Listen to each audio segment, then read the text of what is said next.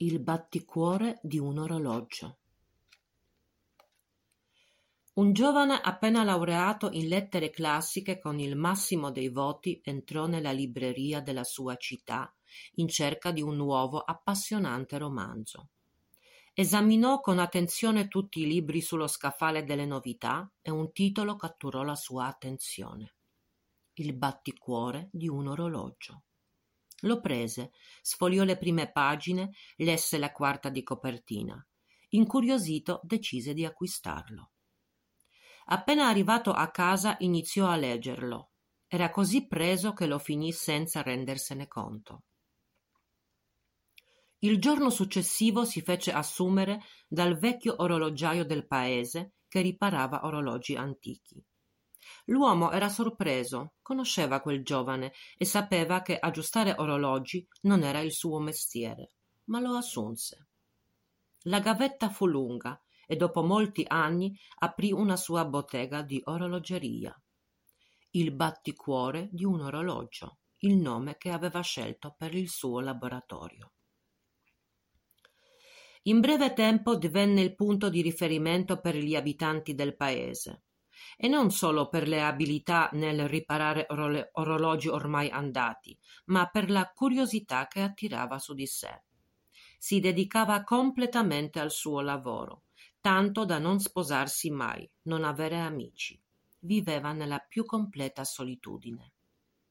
Non si sapeva nulla di lui, se no che era un orologiaio gentile e cordiale, sempre sorridente con chiunque entrasse nella sua bottega. Una sera di novembre si presentò una donna bella e sofisticata.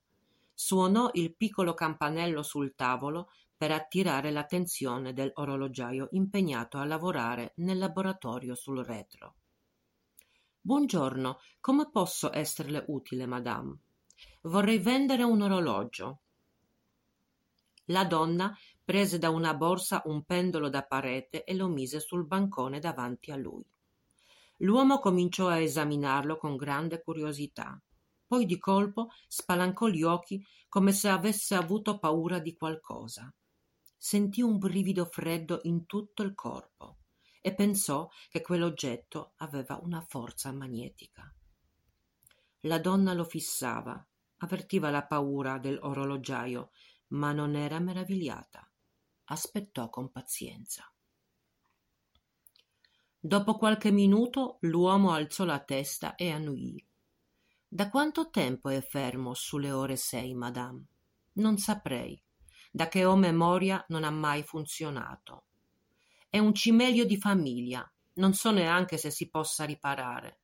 So solo che è molto vecchio. L'orologiaio propose alla donna un prezzo davvero alto. Lei sgranò gli occhi incredula, poi sorrise e accettò. Conclusa la vendita, l'uomo le chiese: Madame, non le dispiace privarsene? No. Soddisfatta, uscì dalla bottega e svanì nella nebbia di quella sera d'autunno.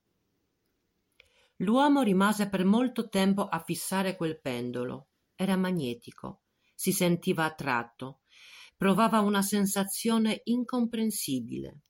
Chissà come e quando aveva smesso di funzionare. Era una domanda a cui era impossibile rispondere. L'orologio era davvero antico, risaliva almeno a duecento anni prima. Nei giorni successivi l'orologiaio cominciò a notare delle stranezze.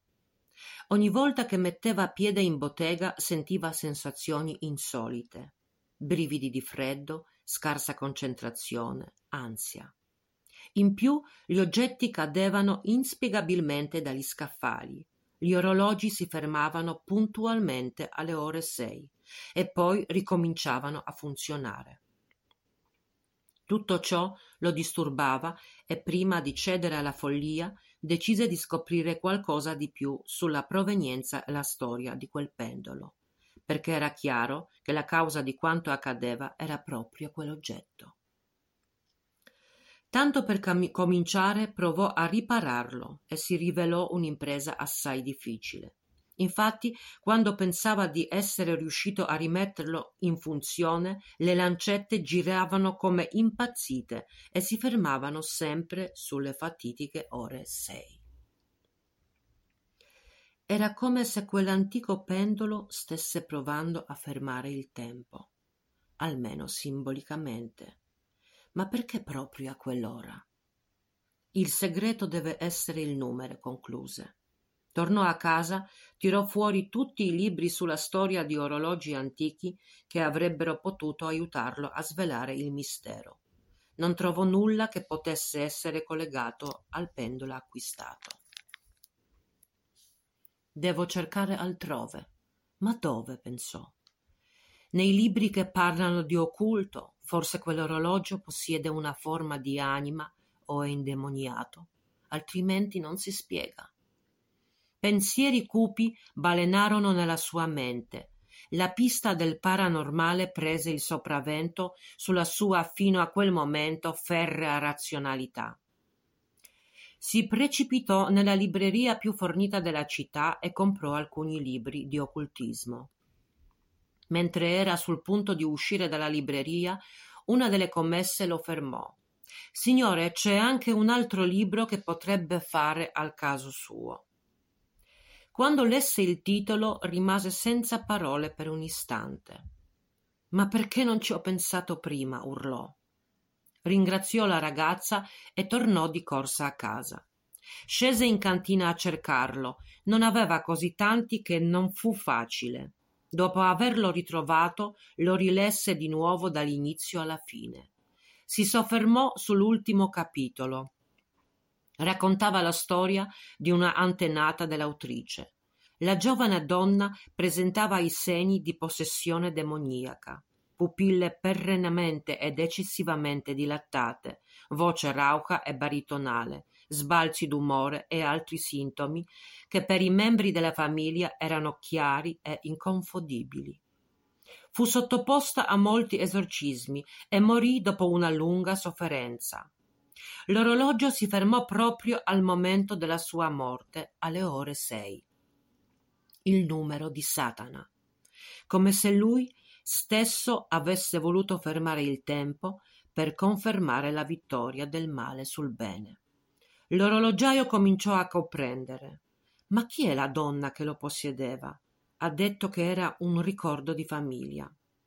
Tornò in bottega e aprì il cassetto con le ricevute. Quando trovò quel, quel quella dell'acquisto del pendolo, fece un'altra scoperta illuminante. Il cognome sulla ricevuta era lo stesso dell'autrice. Ora tutto avrebbe avuto un senso, anche le stranezze che accadevano. Ma come liberarsene? Pensò di chiedere direttamente alla donna se sapeva qualcosa in più. Così compose il numero. L'orologiaio andò dritto al punto. Ci fu qualche istante di silenzio. Allora la donna disse: Quell'orologio è maledetto. È posseduto da una forza malvagia, signore. L'ho portato da lei perché il nome del suo negozio riporta il titolo del mio libro. Il battito di un orologio. Lei è sicuramente tra i pochi che lo hanno letto. Nell'ultima parte del libro, se ricorda, racconta la storia della mia antenata, della sua morte e delle stranezze che cominciarono da quel giorno. Quell'oggetto era diventato un incubo e ho deciso di liber- liberarmene. Se lei riesce a sciogliere la maledizione, avrà un oggetto di grande valore nella sua collezione. Mi creda, vale molto di più di quanto lo, lo ha pagato.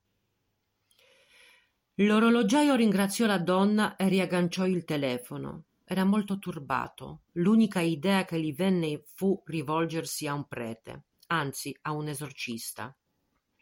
Dopo molte ricerche ne trovò uno. Gli raccontò quanto aveva scoperto e gli chiese se poteva esorcizzare quella pendola maledetta. Il sacerdote non era per nulla sorpreso, spesso riceveva richieste del genere. Accettò senza esitazioni. Il rito fu lungo e estenuante. Ci vollero molte preghiere e alla fine l'esorcista cadde a terra sfinito. Fu allora che le lancette cominciarono a girare come impazzite. Ci fu un boato seguito da una forte scossa, come un terremoto, in tutta la bottega, e poi silenzio. Dopo qualche istante si sentì un melodioso e regolare tic-tac. Il pendolo funzionava. Quando il sacerdote si riprese, disse: Abbiamo sconfitto il male. Lo sento, lui non è più qua. Il bene ha vinto. L'orologiaio scosso si avvicinò all'orologio e notò che segnava le sei e dieci. Fece un sospiro di sollievo. Ha funzionato. La maledizione è stata scacciata. Concedò il sacerdote, lo ringraziò e si mise a riposare prima di andare a casa. Il giorno dopo la notizia di due omicidi sconvolse la città. Una scrittrice promettente e un orologiaio trovati morti, lei a casa, lui nella sua bottega. Gli eventi erano avvolti nel mistero. Dai primi accertamenti si poté affermare che gli omicidi furono commessi dalla stessa persona. Sui volti di entrambe le vittime il numero 6 marchiato a fuoco. La polizia esaminò a fondo le scene del delitto. Nel negozio dell'orologiaio tutti gli orologi, compreso il Rolex al polso della vittima, segnavano le ore sei. Sul pavimento pezzi di un pendolo a prima vista molto antico. L'unica parte intatta era riquadro delle lancette ferme sul numero 6. Sul grande specchio vintage all'ingresso una scritta rossa a dir poco inquietante. Nessuno riuscirà a sconfiggermi, mai. Il caso non fu mai risolto.